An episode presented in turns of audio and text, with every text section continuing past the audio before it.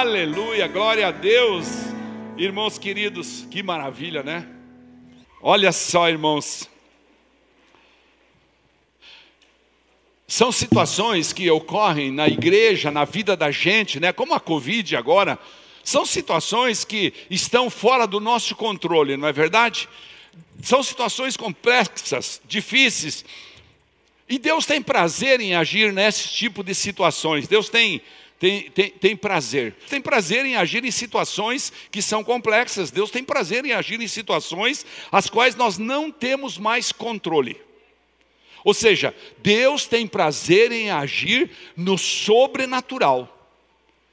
Todos vocês que já estiveram aqui mais vezes na igreja me viram aqui estender a mão e dizer: Bom, Deus age até aqui onde eu alcanço? Provavelmente não. Aqui Ele me deu habilidades, me deu sabedoria, me deu inteligência, me deu dons e talentos.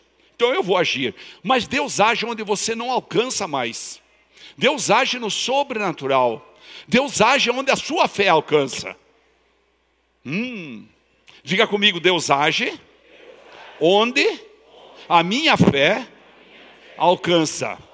E a minha fé, claro, ela é muito superior, ela é muito superior aonde minhas mãos alcançam, onde a minha mente alcança, como nós estávamos dizendo na palavra de oferta, onde eu sou limitado como ser humano, mas Deus gosta muito de agir no sobrenatural. E a gente observa que muitas vezes nós não valorizamos isso.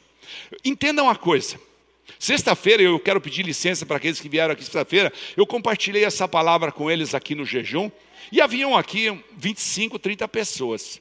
Então eu disse para eles, e eu quero dizer para você também, que as cadeiras dessa igreja seriam insuficientes se as pessoas entendessem isto daí. Que Deus age no sobrenatural, Deus espera que nós possamos usar aquilo que Ele deu para nós, chamado livre-arbítrio, vontade própria, né? Ele espera que a gente execute isso, ponha em ação a nossa fé. E à medida que nós colocarmos nossa ação, nossa fé em ação, nós vamos ver os prodígios, as maravilhas, os milagres de Deus se derramando na nossa casa, na nossa saúde, na nossa vida, nas nossas finanças, nos nossos negócios, enfim, nós vamos ver o sobrenatural de Deus. E sabe por que nós não vemos o sobrenatural de Deus? Porque nós não exercemos de fato a nossa fé, nós não temos uma plataforma preparada para Deus derramar. Nós não temos uma plataforma preparada para Deus derramar os milagres. Nós somos limitados, nós queremos, é, dentro da nossa racionalidade humana, dentro da nossa ciência pessoal, do nosso conhecimento, daquilo que nós imaginamos que seja possível acontecer, então nós limitamos Deus. Mas você não é diferente de mim eu de você. Quando a gente foi fazer aqui a igreja, a gente chegou com a pastora e fizemos um raciocínio. Bom, nós vamos contratar esse local aqui por cinco anos. Isso vai custar tantos mil reais de aluguel. Isso vai custar tanto para pintar. Isso vai custar tanto para pôr o forro que não tinha para pôr essas coisas tudo aí. Como é que nós fazíamos? Bom, daí nós vamos vender um imóvel que nós temos lá e vamos pagar tudo e pronto, que pode ser que não venha ninguém. Por quê? Porque a cabeça da gente é limitada àquilo que a gente consegue imaginar, aquilo que a gente consegue calcular. Mas diga comigo, Deus é sobrenatural. E eu preciso preparar a minha plataforma para que Deus derrame os milagres. Agora veja bem o que acontece. Para as coisas acontecerem na nossa vida, para milagres serem alcançados, é, como eu faço? Qual é o caminho para o milagre? Se nós entendêssemos isso, eu quero repetir de novo: não haveria lugar aqui nesta igreja e em todas as igrejas. Nós somos 61 milhões, segundo o IBGE, falei isso domingo passado, quero repetir de novo: 61 milhões de crentes nesse país. E nós não conseguimos mudar a nossa nação. Por quê? Porque nós não cremos mesmo de fato em milagres. Nós não buscamos Deus, o Deus dos milagres, o Deus dos favores. Nós temos uma limitação nisso, por quê? Porque nossa mente é escravizada por essa coisa da racionalidade que Satanás se encarrega, porque o mundo jaz no maligno e nós deixamos o mundo entrar dentro da igreja e o mundo racionalizar tudo dentro da igreja. Mas dentro da igreja, dentro do evangelho, irmãos, nós temos que entender que nós estamos lidando numa área que ultrapassa os limites da mentalidade humana e ultrapassa a racionalidade. Ou seja, nós vamos entrar sempre que nós quisermos, está à nossa disposição as nossas linhas de comunicação com o Criador na sobrenaturalidade dele. Na sobrenaturalidade dele. E então, é no sobrenatural que nós vamos agir. Nós usamos pouco a nossa ferramenta da oração, nós usamos pouco a nossa ferramenta da palavra, nós usamos muito pouco. Nós usamos pouco a ferramenta do culto, nós usamos pouco a ferramenta do jejum, nós usamos quase nada de todas as disponibilidades para preparar a plataforma para que Deus derrame a glória dele. Deus está disponível, a glória do Senhor está disponível para mim e para você. Escute, eu vou repetir isso. A glória do Senhor está disponível para mim e para você. Mas o que é a glória do Senhor? São os milagres, os prodígios, as maravilhas, a cura, a oração. Você poder chegar e tocar alguém e dizer: levanta daí e anda. Doze homens fizeram isso quando Jesus é, é, é morreu na cruz, ressuscitou, ficou com eles 40 dias e foi embora para o céu. Sentado à direita do trono está Jesus, e dentro de você está o Espírito Santo que ele enviou, conforme está em Atos 2. Mas o que acontece? Nós não executamos isso, nós não exercemos esse direito. Por quê? Porque nós somos limitados, nós temos medo, nós temos receio, nós temos vergonha, nós temos orgulho e soberba. Infelizmente, por que Satanás caiu do, do céu? Pela soberba, pelo orgulho. E o que, que ele faz agora? Ele contamina o mundo com orgulho, como se ele passasse um pincel sobre nós e todos nós ficamos envolvidos por isso, e daí nós perdemos a intrepidez, nós perdemos é, é a liberdade. Deus escolhe pessoas, será, para fazer milagres? Porque alguns conseguem. Seriam estes melhores do que eu e você? Qual a chave para a gente ter e viver milagres em nossa vida? Semana passada eu disse alguma coisa disso, eu falei, ou precisamos acabar com o comodismo. Vivemos numa igreja muito comodista, muito é, acho que até a palavra não é bem comodista, que ficaria bom, é, é uma igreja sossegada, conformada, essa é a palavra. Somos uma igreja conformados, nos conformamos com os poucos milagres, nos conformamos com uma vida medíocre do Evangelho, com o Evangelho que, cujas águas vão até a nossa canela. Nós temos medo de mergulhar, porque na hora que nós mergulharmos profundamente nas águas, é como você que vai aqui no mar. Se você vai até mais do que o limite, ou seja, aqui da, da cintura, você já fica atento, fala, opa, vou tomar cuidado. E é claro, precisa mesmo, mas ali você está no racional. Só que quando você vai trabalhar no reino espiritual, quando você vai falar com aquele que pode todas as coisas, como nós lemos aqui, aquele que tem o poder, a força, aquele que pode todas as coisas, nós não usamos isso, nós não mergulhamos, e porque não mergulhamos, não nos largamos nos braços dele, e porque não nos largamos nos braços dele, deixamos de usufruir, de auferir esses, essas vantagens que são a intimidade com Ele transformada em milagres em nossas vidas. Então nós somos extremamente limitados, somos extremamente complicados. Agora veja bem, a gente pode responder essas perguntas através da história de dois milagres que Jesus, só dois. A palavra fala que Jesus fez tantos milagres que não caberiam descritos em livros na terra. Ou seja, eram milhares de pessoas que chegavam perto dele e ele ia curando, expulsando demônios, levantando os, os, os coxos, os oprimidos, os entristecidos. Ou seja, nós precisamos entender que esse mesmo Jesus está aqui no nosso meio. Amém, igreja? Diga eu creio que o Espírito Santo está aqui. E então, porque o Espírito Santo está aqui, ele está esperando que a gente tenha uma plataforma disponível para ele jogar em cima de nós, para ele derramar a glória, para ele derramar os milagres. Mas nós não fazemos isso, por quê? Cada um de nós agora vai poder analisar por quê. Se eu pegar no contexto geral, analisando aquilo que a gente conhece como pastor, como líder, como pessoa que vive conversando com os indivíduos da igreja, com as famílias, pessoas queridas que querem, querem, querem, mas chega num determinado vetor, num determinado momento que para tudo. Para! Por quê? Porque sai do racional tem que entrar no extraordinário, tem que entrar no sobrenatural, tem que, ah, não, então não vou. Tem que voar, não vou. Tem que mergulhar, não vou. E aí nós ficamos limitados nisso, analisando. Bom, mas dois mais dois são quatro, quatro mais quatro são oito, e assim nós ficamos nisso. E vivemos uma vida, uma vida medíocre. Irmãos, escute comigo.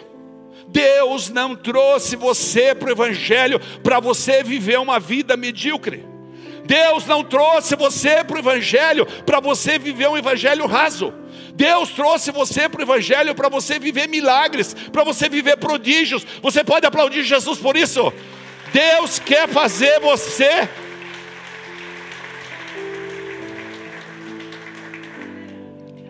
Deus quer fazer você um agente de milagres. Lucas capítulo 8, coloca para nós lá, Maridiane, por favor. Lucas capítulo 8, versículo 40.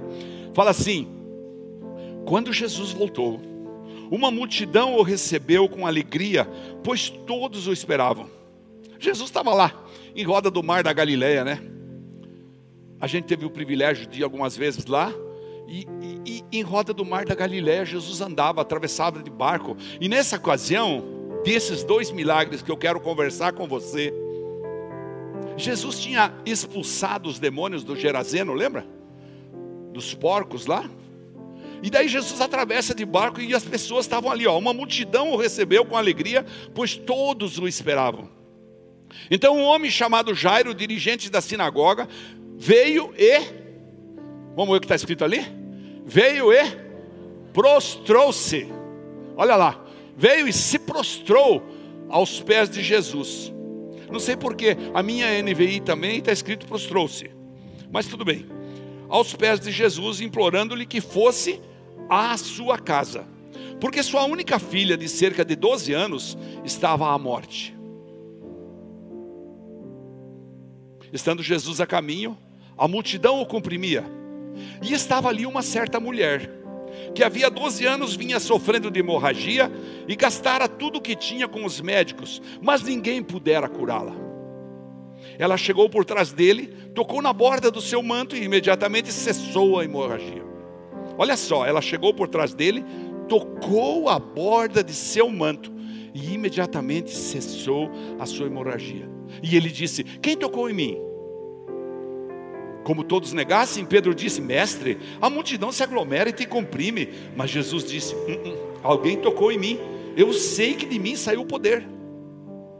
Em outras versões está escrito: Eu sei que de mim saiu virtude, eu sei que de mim saiu milagre, eu sei que de mim saiu prodígios.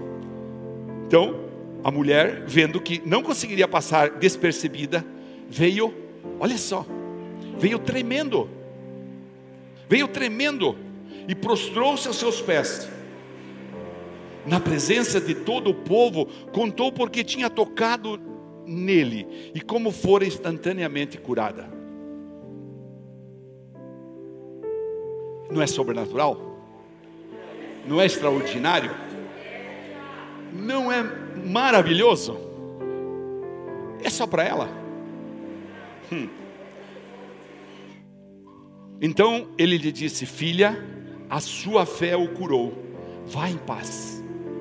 Enquanto Jesus ainda estava falando, chegou alguém da casa de Jairo, o dirigente da sinagoga, e disse: Sua filha morreu, não incomode mais o mestre.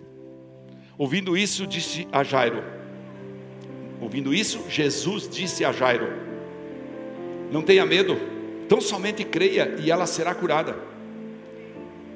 Não tenha medo, tão somente creia e ela será curada. E aqui está a chave. Quando chegou à casa de Jairo, não deixou ninguém entrar com ele, exceto Pedro, João, Tiago e o pai e a mãe da criança. Enquanto isso, todo o povo estava se lamentando e chorando por ela. Não chorem, disse Jesus, ela não está morta, mas dorme. Todos começaram a rir dele. Vão rir de você também quando você chegar numa casa e dizer: Não, eu vou orar por essa pessoa e ela vai levantar daqui. Hoje, ainda aqui no culto, nós vamos orar por um missionário lá do Malawi que detectou essa semana câncer no rim. E nós vamos orar por ele. Eu falei para o Kleber, nós vamos orar por ele. E Deus vai curar em nome de Jesus, amém? Amém? Não há uma palavra sobre essa igreja que o pastor tem dito aqui. Ninguém dessa igreja vai morrer de Covid, ok? Você crê nisso?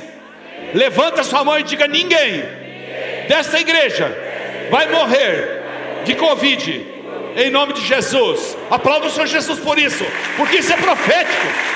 Oh!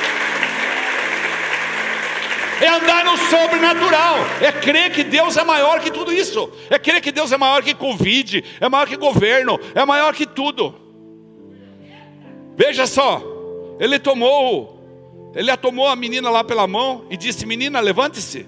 O espírito dela voltou e ela se levantou imediatamente. Então Jesus lhes ordenou que lhes desse de comer. Os pais dela ficaram maravilhados, mas ele lhes ordenou que não contasse a ninguém o que tinha acontecido.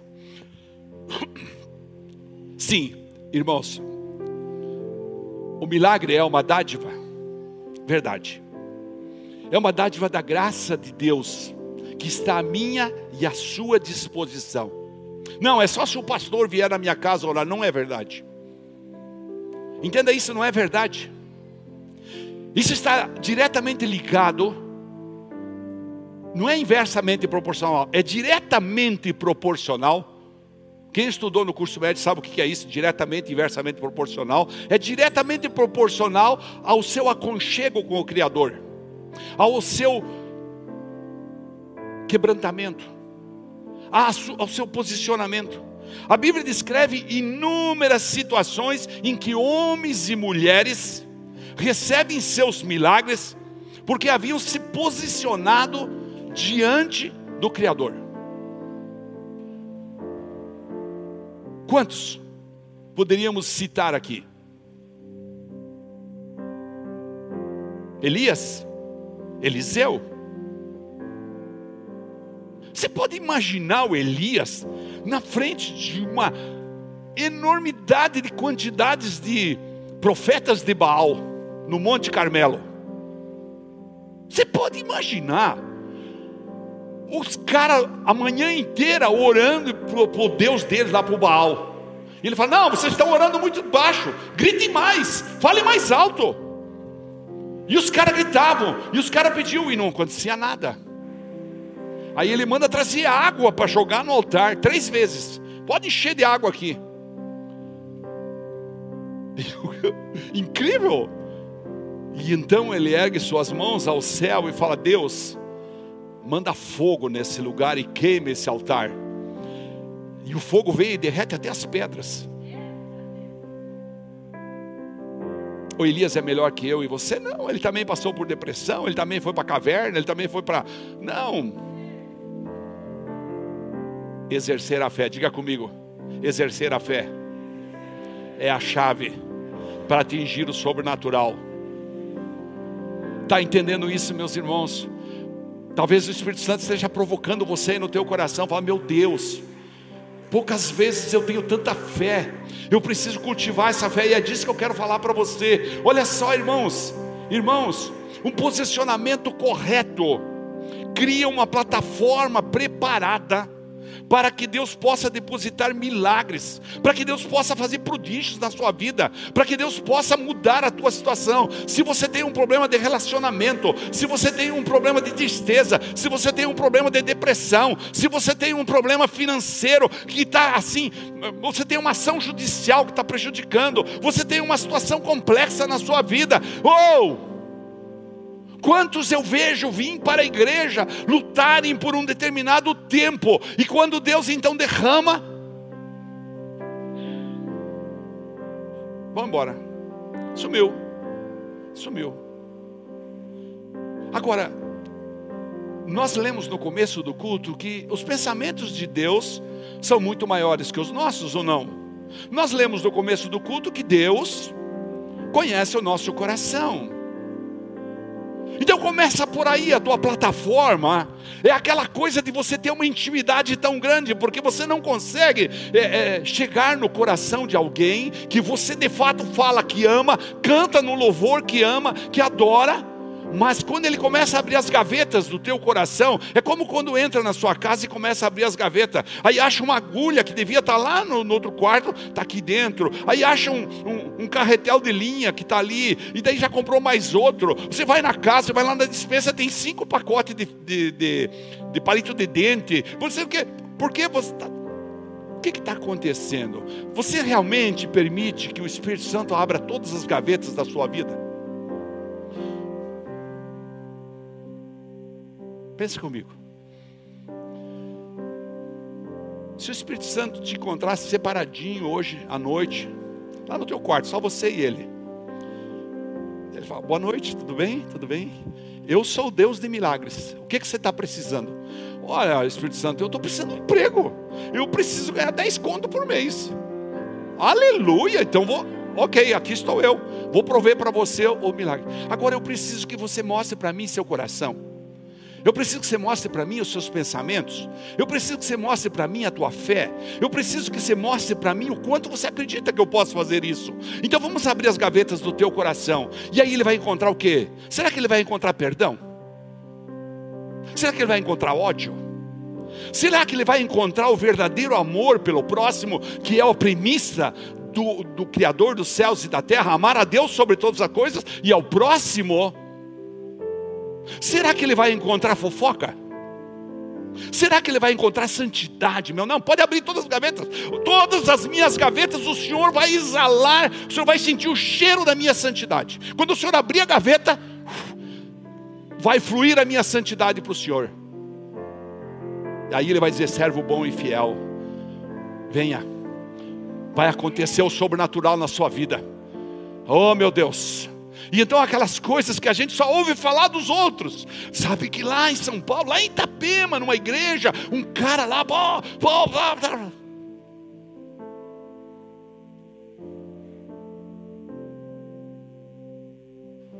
Ai, pastor, eu precisava trabalhar um pouco menos. Eu estou trabalhando demais. Eu luto demais. Porque eu, eu ando muito angustiado. Por quê? Então abra a gaveta. Abra a gaveta e confessa para ele. Fala, então por favor me ajuda a limpar aqui. E é assim que você faz. É assim que você faz. E por isso eu disse que a hora que todos entenderam que precisa abrir as gavetas todas, limpar tudo, não vai caber todo mundo aqui na igreja.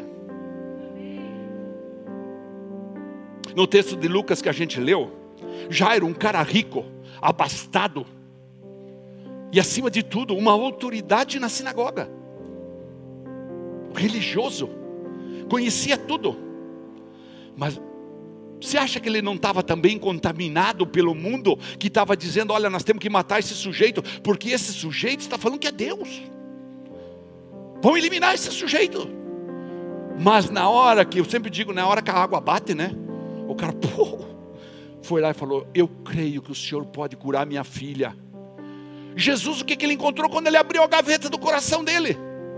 Jesus encontrou um homem de fé Jesus encontrou um homem de fé inquebrantável, um homem que cria realmente. E então Jesus fala para ele: Fique tranquilo, não é para a morte.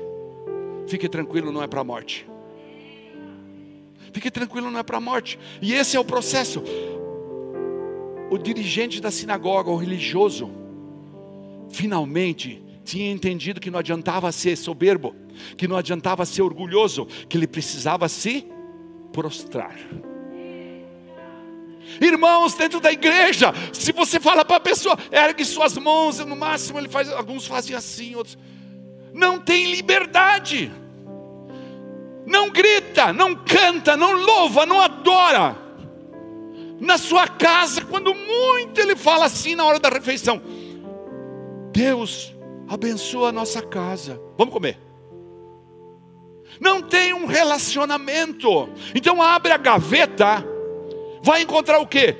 Orgulho, soberba, uh, mentira, uh, ódio, uh, distinção das pessoas. E Jesus fez distinção das pessoas. Veja bem, a outra pessoa que estava lá, uma mulher, pobre, humilde, reclusa, vivia isolada, porque quem tinha fluxo de sanguíneo não podia se misturar corria o risco de haver uma contaminação. Ela havia gasto todo o dinheiro dela. Em todo lado tinha um cara bem postado, cheio de autoridade, com pessoas para servi-lo, e do outro lado uma coitada, uma, uma, uma reclusa. Jesus distinguiu. Foi suficiente que ambos se prostrassem. Um se prostrou na frente, outro só tocou no manto. Mas nós não temos nem a humildade de tocar no manto. E aí nós queremos milagre. Nós queremos milagre encomendado num papel, quando nós colocamos na caixinha de oração. Nós queremos milagre, porque eu ó, vou fazer uma campanha na igreja. Você viu que nós não fazemos campanha aqui? Por quê? Porque nós queremos, eu sempre digo, não é importante ter mil, duas mil, três mil pessoas, mas é importante ter crentes verdadeiros nessa igreja. É importante ter pessoas quebrantadas, pessoas que adorem a Jesus, pessoas que entendam. Aqui tem que acabar o orgulho, aqui é o lugar para acabar com a soberba, aqui é o lugar para todos darem as mãos, tratar os pobres, evangelizar aqueles que precisam ser evangelizados, falar de Jesus. Mas nós não temos nem coragem de falar dele. Aí nós ficamos a vida inteira reclamando, não falamos dele, não falamos.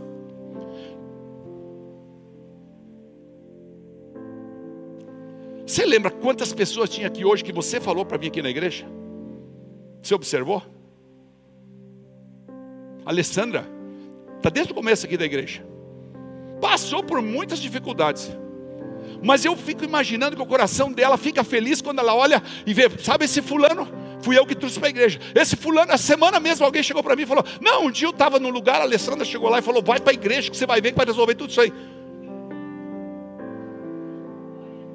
Aí quando pede o um milagre, qual é a autoridade que ela tem? Vai abrir a gaveta fala: opa, vai abrir a gaveta, tem galardão. Abre a gaveta, tem galardão, tem perfume de amor, tem perfume de dedicação, tem perfume de evangelismo, tem perfume de misericórdia, tem perfume de compaixão, e então o sobrenatural se derrama.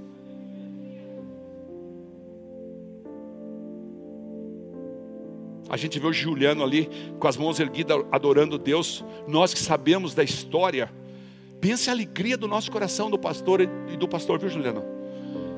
Me perdoe estar falando assim, mas é para a glória de Jesus. Para a glória de Jesus na vida de vocês. Então, escute. O milagre está ao teu alcance. Diga comigo, o milagre está ao meu alcance. Depende, pode falar, depende da minha plataforma para receber o milagre. Aplauda o Senhor Jesus por isso. Então, como eu faço? A palavra fala em Jeremias 29, 13. Todo mundo conhece. Você conhece esse, esse versículo mais que o pastor Ademir. Vocês me procurarão, 29, 13. Vocês me procurarão e me acharão. Quando me procurarem, quando me procurarem quando me procurarem, de parte do coração, guardar, eu tenho uma reserva de domínio, uma gaveta que eu não vou abrir para Deus. A gaveta da minha corruptibilidade eu não abro para Deus. A gaveta da mentira eu não abro para Deus. A, a, gaveta da minha vida sexual noturnica eu não abro para Deus. A gaveta da minha do meu apego a mamão, e então eu dizimo só uma partezinha do que eu, do que eu poderia dizimar, porque se eu contar para Deus que eu ganho 50 mil por mês e eu preciso dizimar 5 mil por mês, aí Deus, ah não, tá louco? Eu? Tomara que você ganhe 500 por mês e dizime 50. Você ganha um milhão por mês e dizime 100 mil. Não é assim? Esse é o processo. Então qual é a gaveta? O que que fala lá? Põe lá de novo, faz favor. Ó, vocês me procurarão e me acharão quando me procurarem de todo o coração. Diga comigo, todo o coração. O que, que é todo o coração? O que, que quis simbolizar essa palavra? Quando Deus falou para Jeremias: Fala para o meu povo, vocês me encontrarão quando me procurarem de todo o coração. De todo o coração. Sem restrição. Sabe o que, que nós fazemos? Nós ofertamos para Deus o nosso resto do tempo. O resto do tempo. Nós temos um compromisso de uma reunião, porque nós fomos escalados para sermos líder do Bíblia em Casa. Não, primeiro eu vou ver se o meu trabalho me permite, ao resto eu dou para Deus. Eu não tenho uma noção do valor disso para o reino. Eu vou edificar, eu fui escalado para edificar vidas. Mas o que, que eu faço? Eu coloco em segundo plano. Eu, eu coloco em segundo plano. Não é importante. Aí abre a gaveta. Deus pergunta para você: quanto você prioriza as minhas coisas? Aí a resposta é: pois é, pois é. Escute, procurar Deus de todo o coração é procurar Ele humildemente.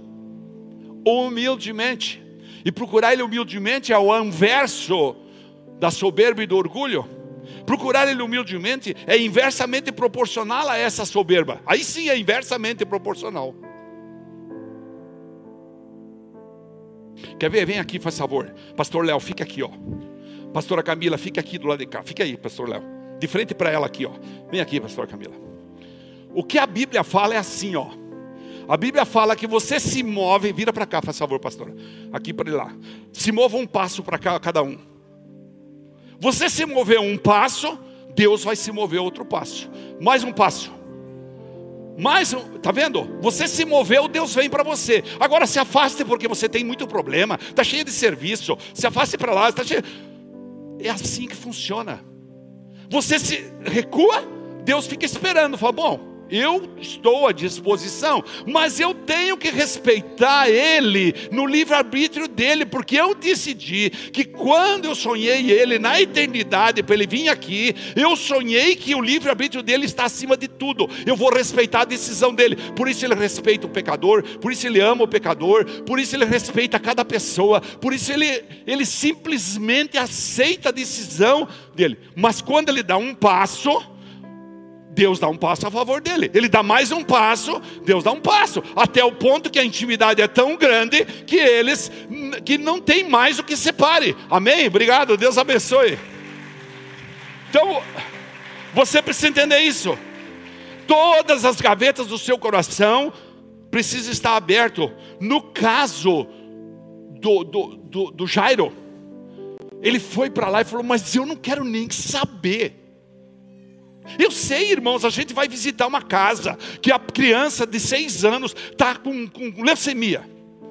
Se eu disser para o pai dela assim, ó, ó oh, meu irmão, seguinte, quanto você tem? Não, eu tenho uma fazenda, pastor, eu tenho uma Land Rover, eu tenho não sei o quê. Eu tenho 10 milhões. Eu dou os 10 milhões para o senhor curar. E o senhor vai orar por a criança. Nunca a gente vai fazer isso, porque seria uma usurpação, seria uma enganação, seria uma, uma, uma calamidade fazer isso. Mas eu tenho certeza que o pai daria. Eu daria. Quanto que é? O meu netinho, quanto que é? Tem problema. Que pode levar tudo. Mas porque o netinho está doente, porque a criança está doente. Deus não quer isso. Deus quer que quando você está assim, que nem você está hoje, na normalidade da vida, você abra a gaveta e ele encontra o perfume do amor ao próximo. Você abre a gaveta, ele encontra o perfume da humildade. Você abre a gaveta, ele encontra prostração. Ambos se prostraram de todo o coração. Deus quer ver você prostrado de todo o coração. Hebreus 11:6 fala: sem fé é impossível. Todos vocês conhecem esses versículos, mas me permita colocar: sem fé é impossível agradar a Deus Pois, até aqui nós sempre vamos. Sem fé é impossível agradar a Deus. Mas vai para frente um pouco, olha lá. Olha lá. Pois quem dele se aproxima precisa crer que ele existe e que recompensa aqueles que o buscam. E que galardeia aqueles que o buscam. Ah, pastor, mas demora muito, demora. Demora porque sabe o que ele vai fazer? Ele é que esquadrinha os corações. Ele é que sonda cada pedacinho. E então ele, talvez se ele revelar no primeiro dia para você tudo o que ele quer que você se renda para ele, no tratamento com a sua esposa, no tratamento com o seu marido, no tratamento com seus filhos, no tratamento com o seu dinheiro, no tratamento com as suas coisas, no seu coração, com os seus vícios, enfim, com todas essas coisas, provavelmente se ele falar tudo no primeiro dia, você ó, pira para fora. Você se vai embora, fala, Deus, livre. Então ele é muito sábio, ele vai fazendo. Né? Assim ele, depois de 25 anos, ele foi levando o pastor Ademir e continua levando. Continua levando. Continua levando. E esse é o processo, não tem jeito. Ou seja, a recompensa é diretamente proporcional às limpezas da sua gaveta, à arrumação da sua plataforma. Pastora Camila estava comentando comigo que ela escutou essa palavra, um pouquinho dessa palavra na sexta-feira. Ela falou assim: que ela escutou uma palestra esses dias de um palestrante e o cara falou para ele assim: falou, olha, a vaca dá leite. Isso, a vaca dá leite. Vocês já viram isso aí na internet, né? A vaca dá leite. Só que você tem que levantar às três da manhã, ir lá, pegar ela, trazer para a cocheira, colocar uma comida, lavar todo o estábulo, lavar as tetas, colocar ali uma, tem que tirar o leite, colocar na bacia, né? A gente tinha isso, então tem que testar para ver se está tudo ok, certinho. A vaca dá o leite, mas você tem que fazer a tua parte. Deus faz um milagre, mas você precisa fazer a tua parte. Sexta-feira eu usei a figura de linguagem assim, olha. Deus é como um helicóptero. Ele está rondando por cima de nós aqui. Ele está aqui, ó, à disposição. Você quer que ele pose na tua vida? Prepare a plataforma, prepare a pista, ele vai descer. E com ele vai vir a alegria, com ele vai vir a paz, com ele vai vir o amor, com ele vai vir a longevidade do relacionamento. Sabe por que, que se separa tanta gente? Porque cada um só pensa em si. Quando na realidade Deus escolheu você, trouxe você para o Evangelho para você pensar nele. O resto é tudo anexos, anexo 1, anexo 2, anexo 3, anexo 4. O resto é tudo anexo. É pensar nele. Sabe quando Davi estava preparando Salomão, acho que a Batseba entrou lá dentro do palácio e falou para ele assim: escuta aqui, ô meu, tem um cara aí que já está tomando o reinado aí, já está até com o exército pontado, e você está aqui, você disse para mim que o Salomão é que ia ser. E ele falou: não, deixa que eu vou vou cuidar disso. E ele chama Salomão. Então ele começa a empoderar Salomão. E lá em 1 Crônicas, capítulo 28, no versículo 9, só para terminar, no versículo 9, ele fala assim para o Salomão: E você, meu filho Salomão, reconheça o Deus de seu pai e sirva-o de todo o coração. Ó, de novo, sirva-o de todo o coração e espontaneamente, pois o Senhor sonda todos os corações. Davi está dizendo para ele: não adianta você esconder de Deus. Que palhaçada, que burrice, que tonguice, que estultícia. Que estultícia você querer esconder de Deus querer ser falso crente, subir as escadas, gastar teu domingo para guardar nas gavetas do teu coração um falso evangelho. Alguma coisa que não, não tem nada a ver com quebrantamento, com humildade, com oração, com jejum, com relacionamento profundo com Deus. Alguma coisa que ainda permite que a tua carne grite e você ceda. Não, não foi para isso que Deus te trouxe. Deus te trouxe, como está dizendo aqui o Davi para o Salomão: reconheça o Deus do seu pai e sirva-o de todo o coração, espontaneamente, pois o Senhor sonda todos os corações e conhece a motivação dos pensamentos. Ai, você quer enganar Deus? Você pode enganar o pastor Admir, Você pode enganar tua esposa, você pode enganar teu marido, você pode enganar teu pai, tua mãe, você pode enganar você mesmo. Você mesmo. Mas você não engana Deus. Diga comigo, eu não consigo enganar Deus. Então qual é a solução, pastor? Ande no sobrenatural, ouça a voz de Deus, abra espaço na sua vida, abra espaço na sua vida, fala, Deus, venha com tudo para cima de mim, eu quero mais de ti, não tem problema, se for para moer a carne, moe já, moe já. Oh, se vai me triturar, que me triture já. Se vai quebrar todos os paradigmas da minha vida, que faça o agora. E aí, Olha só como termina este versículo. Sensacional, Davi, né? Davi é aquele cara que escreveu aquela oração que nós falamos no começo. Aí ele fala assim, ó: Se você o buscar, o encontrará. Mas se você o abandonar, o que, que ele vai fazer para ele? Ele o rejeitará para sempre. Então tem muitos que estão que nem aqueles caminhão na estrada de terra, vou falar aqui para os caras antigos aí, né, do meu tempo.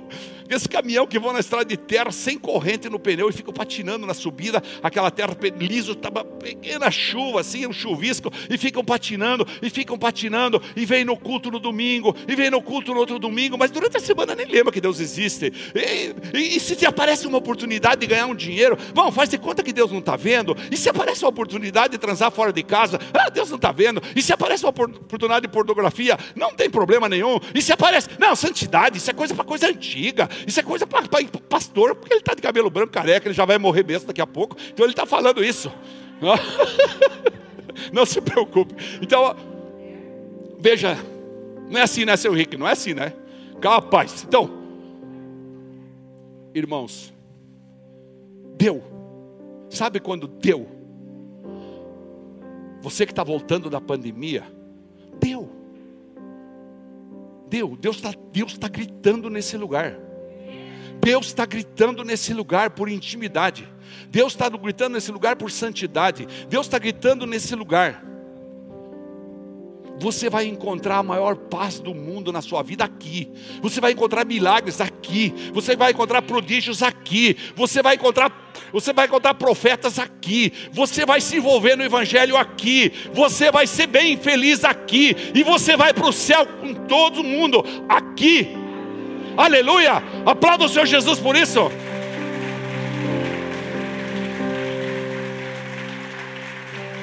Cadê a equipe? Pode vir a equipe, por favor. Nós vamos, vamos cear.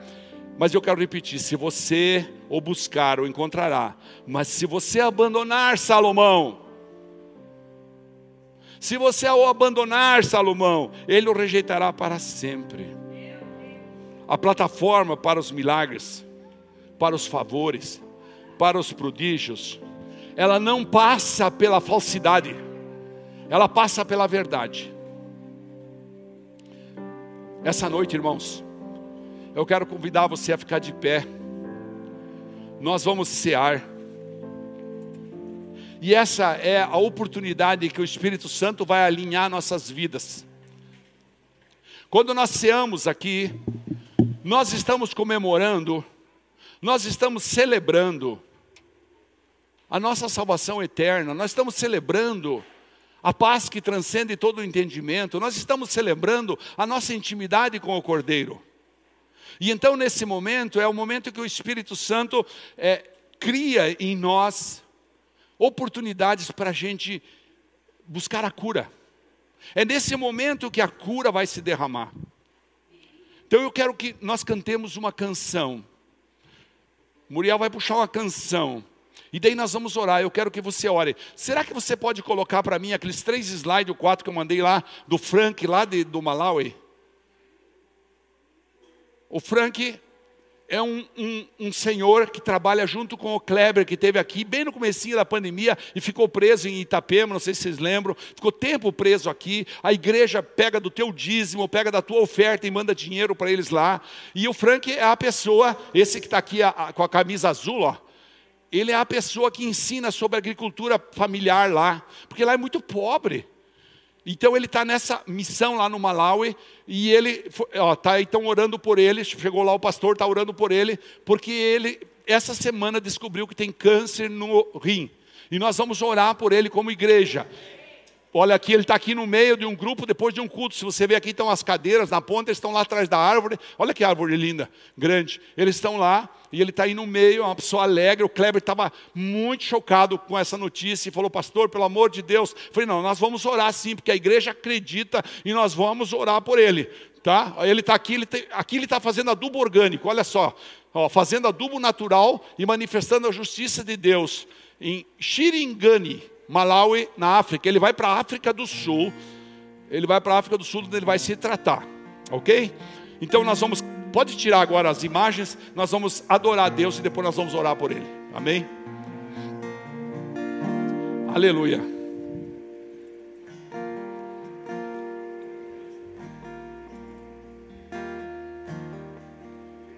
Está sentado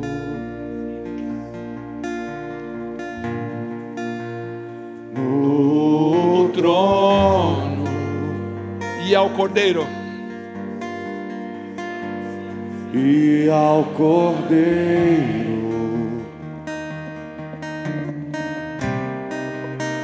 Seja o louvor, seja a honra.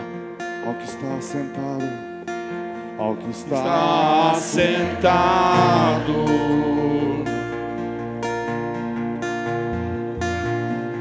no trono.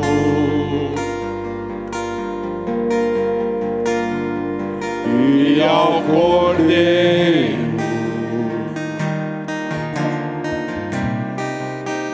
seja o louvor, seja a honra, seja a honra. Isso, levante suas mãos e diga para Ele seja a glória. Nós te adoramos, Jesus. Te adoramos. Seja o nome pelos séculos dos séculos, poderoso. Séculos. Oh, maravilhoso. Seja a honra. Te adoramos. Seja a honra. Tudo é para tua glória, Jesus.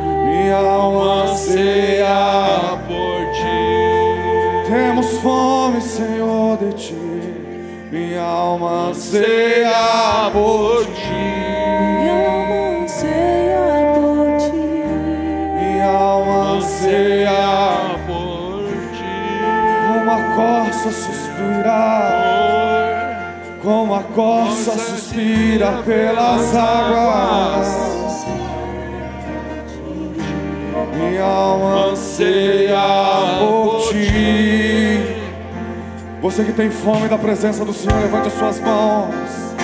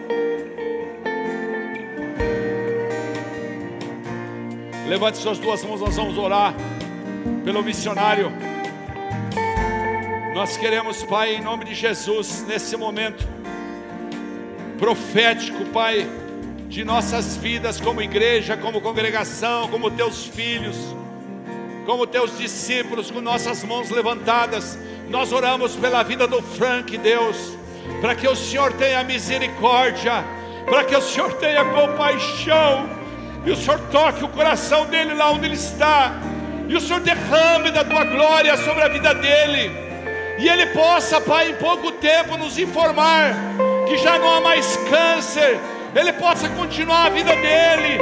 Está recentemente com 68 anos, dá para ele mais 15, mais 20 anos, para que ele possa continuar divulgando tua palavra, divulgando o teu reino, abençoando como igreja, Pai. Nós reivindicamos isso agora, em nome de Jesus, em nome de Jesus. Oh! Poderoso, poderoso Deus.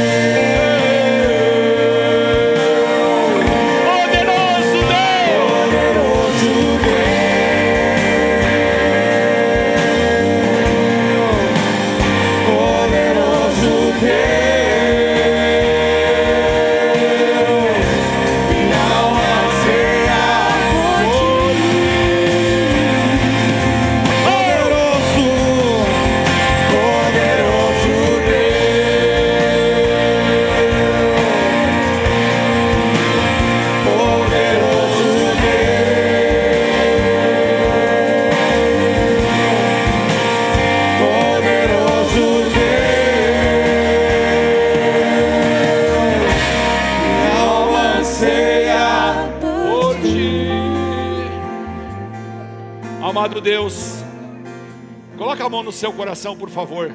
Amado Deus, essa noite, talvez o Senhor encontre em nossos corações algumas gavetas que poderiam já estar limpas, que poderiam já ter mais confiança em Ti.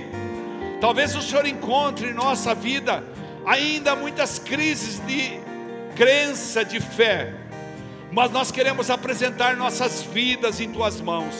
Nós sabemos e nós ouvimos aqui que o Senhor é um Deus galardeador, amigo daqueles que te buscam.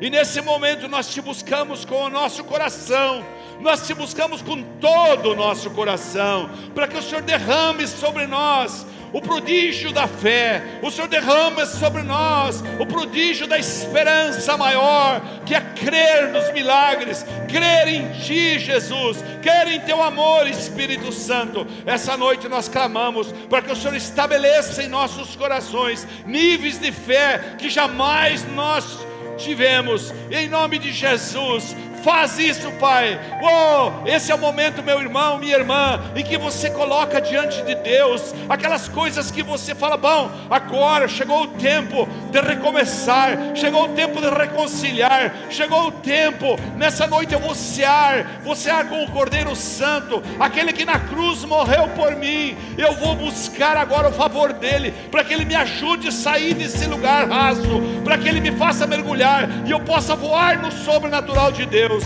Oh, meu Deus, em nome de Jesus, em nome de Jesus, faz os milagres nesse lugar. Vidas estão clamando a Ti, Jesus. Abre as portas do céu. Decreta milagres aqui, em nome de Jesus.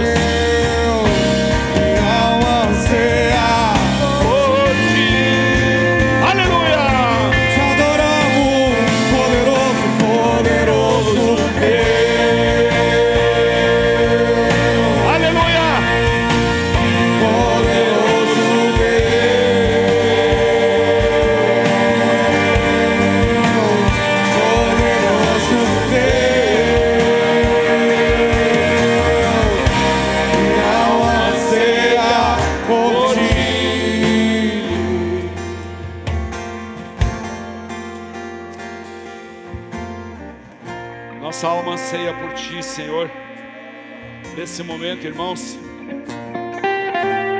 nós vamos postar aqui na frente os casais. Pode pegar, por favor. Então eu quero convidar você que está nessa primeira, primeira fila aqui, ó. Você vai sair pelo seu lado esquerdo, pegar o seu pão e o seu copo de suco e vai voltar pelo lado direito. A mesma coisa com vocês que estão nessa fila aqui, ó. Vocês saem pelo lado esquerdo de vocês e voltam pelo lado direito. Também aqui, sai pelo seu lado esquerdo e volta pelo direito e assim sucessivamente, de tal maneira que o pessoal que está lá encostado à parede sai pela parede e volta pelo corredor. Muito bem. Você vai pegar o seu pão que está dentro do saquinho esterilizado. O copinho foi cuidadosamente é, esterilizado. Não se preocupe.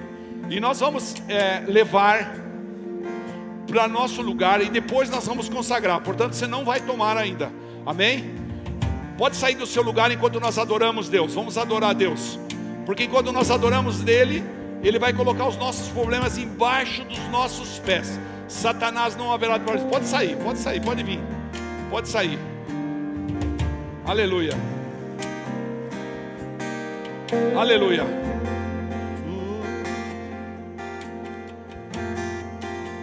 Está sentado.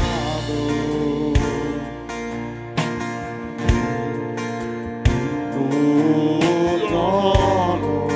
E ao Cordeiro. E ao Cordeiro. A Ele seja todo louvor. Só Jesus Cristo de Nazaré. Seja o louvor. Ao que está sentado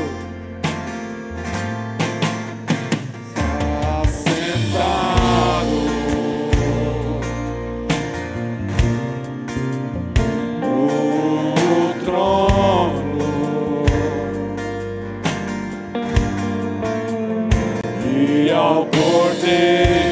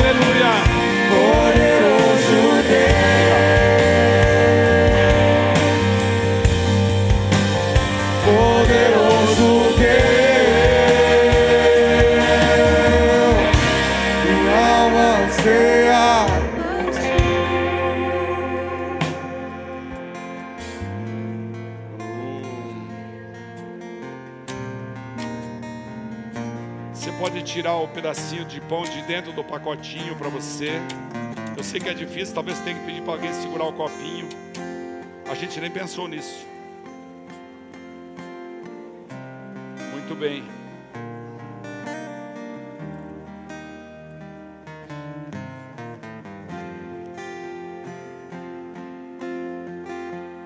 Aleluia.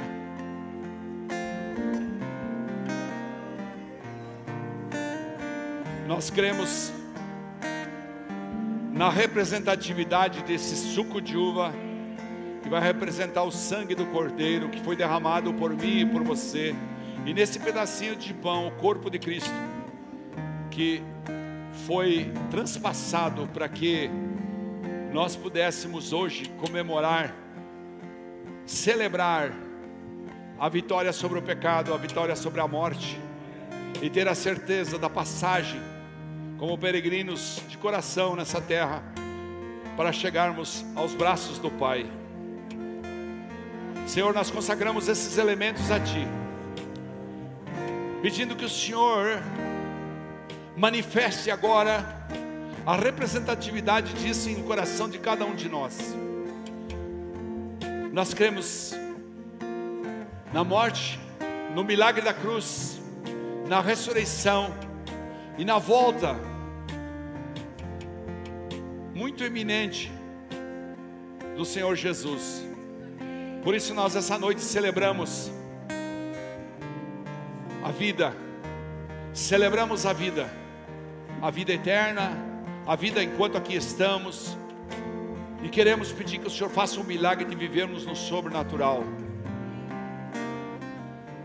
A palavra fala que o Senhor Jesus, na noite que foi traído, tomou o pão e, tendo dado graças a Deus, agradeceu, partiu e disse: Isto, isto é o meu corpo que é dado em favor de vocês. Façam isto em memória de mim. Amém? Pode comer do pão.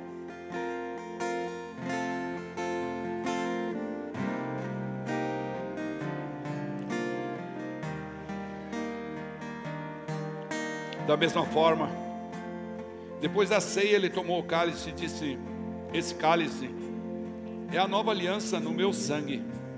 Façam isso sempre que o beberem, em memória de mim. E assim nós fazemos, Senhor, em memória de ti. Pode beber.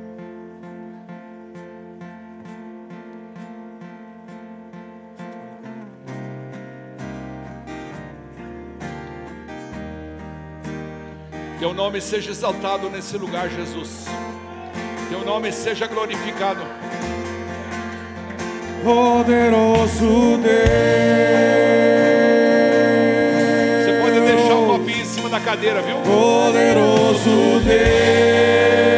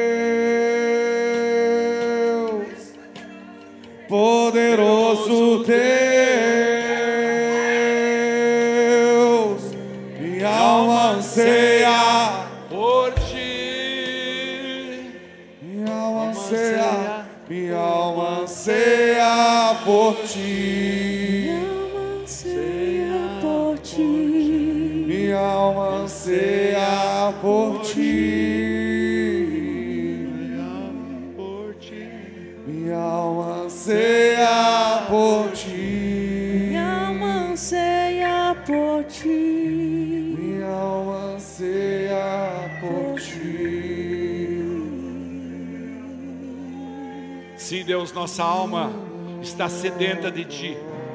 Nossa alma quer ver mais e mais de Ti. Hoje nós entendemos, Deus, que nós queremos viver no sobrenatural. Nós queremos poder desfrutar da alegria da Tua presença a cada instante em nossas vidas. É para Ti que nós vivemos. É para Ti que nós existimos. É para a Tua glória que nós estamos aqui. Por isso, Pai, em nome de Jesus, nós pedimos nesse momento, nesse momento profético, Pai, das nossas vidas, que o Senhor abençoe cada pessoa que aqui está nesse, nesse ambiente, nessa sala, cada pessoa que está nos assistindo via internet.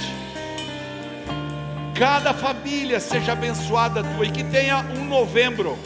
Oh, nós clamamos por um novembro especial. Por um novembro sem doenças, por um novembro com paz, por um novembro com saúde física, espiritual e emocional, com um novembro em que nós possamos crescer e voar nos teus braços. Em nome de Jesus, nós pedimos um novembro de prosperidade em todas as áreas da nossa vida. Um novembro de solução, soluções de problemas. Um novembro especial para nós, Pai. Depois de um ano tão trágico, tão problemático, nós te pedimos, abre as portas do céu e derrama sobre cada família aqui representada a tua glória, o teu amor, em nome de Jesus. E a igreja diz: Amém. Amém. Pode aplaudir o Senhor Jesus. Aleluia. Você pode acender a luz, senta um pouquinho só, igreja. Nós vamos passar um vídeo aí, bem rapidinho, é, dois minutos, já vamos fazer a benção final. Por favor.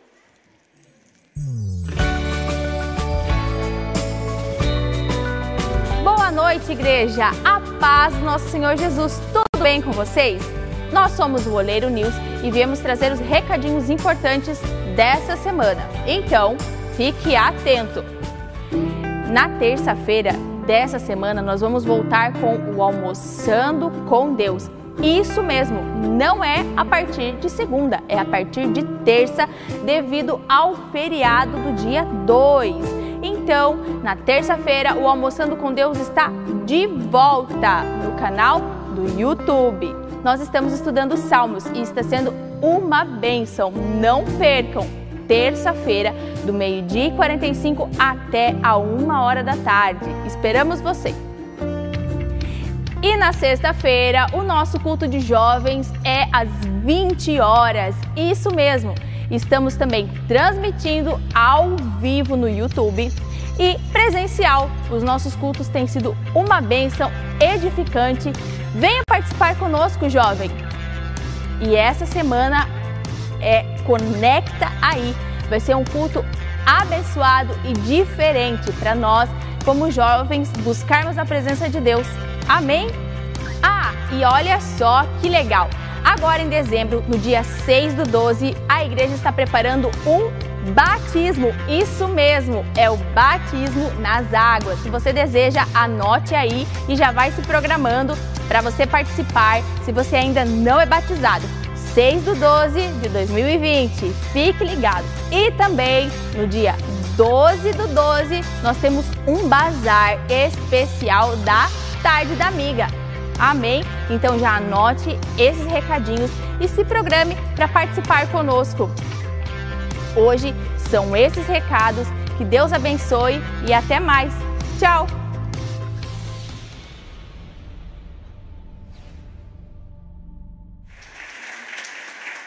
Pastor, é assim, sempre tem mais um recadinho para dar.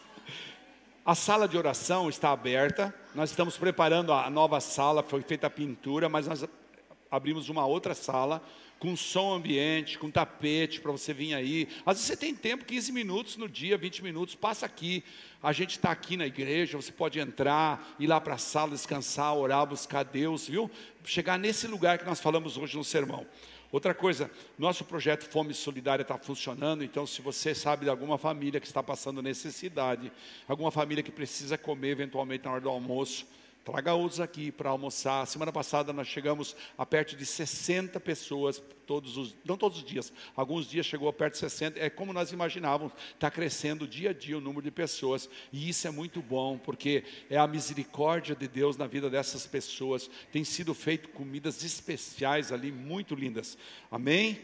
Outra coisa, irmãos, nós vamos fazer, olha só, na quarta-feira, às 20 horas, agora, por isso não está aqui, a gente decidiu fazer uma reunião com todas as pessoas que trabalham em qualquer ministério da igreja, desde que seja membro da igreja. Porque nós temos algumas pessoas que estão ajudando que ainda não são membros, mas os que são membros da igreja, todas as pessoas estão convocadas para na quarta-feira, às 20 horas, virem aqui. Nós vamos ter uma reunião de discipulado, numa nova visão da igreja nesse sentido. Então, todas as pessoas que trabalham, ah, pastor, eu trabalho no ministério infantil, mas faz seis meses que está parado. Não tem problema problema. Todos os ministérios que você sabe da igreja, ministério infantil, é, é, diaconia da igreja, todos os pessoal das equipes de diaconia são A, B, C, etc todas as pessoas que trabalham em qualquer da igreja, no som, na mídia, no projetor, na, na, no mercado solidário, na parte de missões urbanas,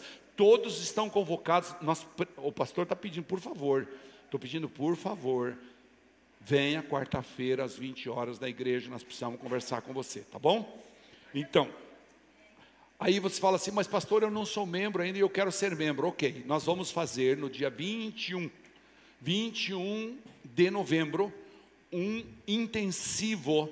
Vocês sabem, nosso, nosso curso de membros, de membresia, ele tem oito aulas, não é isso? Cinco semanas agora. Cinco semanas nós vamos fazer no sábado de tarde no sábado à noite, dia 21, sábado de tarde, e sábado à noite nós vamos fazer admissão de novos membros e já vamos é, orar por eles no domingo aqui. Então, a gente vai preparar inclusive uma refeição para passar aquela parte da fim da tarde, para estarmos juntos, dia 21, sábado, às duas horas da tarde começa nosso curso de Bem-vindo Membro e vai terminar mais ou menos às 10 da noite, né? Ah, perfeito. A pastora tá, a pastora que é responsável por isso, a pastora Camila, ela está pedindo que todos que querem fazer o curso precisam fazer a inscrição na secretaria, todos que querem se membrar na igreja, ser membros da igreja, receber a cobertura da igreja, precisam fazer inscrição na secretaria, porque então com a inscrição nós sabemos quanto material precisamos preparar, quanto alimento, etc. Tudo isso, tá bom? Tá bom, igreja querida? Deus abençoe você, fique de pé, eu vou fazer a bênção. Você vai poder ir para sua casa feliz, porque Deus vai mudar a sua história no mês de novembro, amém? Diga comigo, Deus, Deus vai, mudar vai mudar a minha história no mês de novembro. E é esse o Deus do sobrenatural que eu estou aqui insistindo com você. Deus não escolhe tempo, Ele espera que você creia nisso. Creia, Deus vai mudar a tua história no mês de novembro. Você que tem dificuldade, você que entrou hoje triste, você que está cansado, você que passou um ano difícil, Deus vai mudar a tua história, vai te dar um novembro especial, amém? Coloca as suas duas mãos para frente. Eu quero orar por você, para que você possa experimentar nesse mês um amor incondicional de Deus, que exerce, que excede, que excede todo o entendimento. Não há entendimento para que Deus vai fazer na sua vida nesse mês, amém? Que a graça do Senhor Jesus Cristo, o amor de Deus e a comunhão do Espírito Santo sejam com todos vocês em maior intensidade. Mergulhe profundo nas águas do amor de Deus. Amém? Se Deus é por nós, quem será nós? Agindo Deus, Deus é bom? Toda hora. Toda hora. Deus é bom. Vão em paz, Deus acompanha. Eu amo vocês. Pode se inscrever na secretaria. Poderoso Deus. Visitantes, estamos esperando vocês lá atrás, ó. Poderoso. Boa noite, igreja. A paz do nosso Senhor Jesus. Tudo bem com vocês? Nós somos o Oleiro News e viemos trazer os recadinhos importantes dessa semana. Então, fique atento. Na terça-feira dessa semana, nós vamos voltar com o Almoçando com Deus. Isso mesmo, não é a partir de segunda, é a partir de terça, devido ao feriado do dia 2. Então, na terça-feira, o Almoçando com Deus está de volta no canal do YouTube.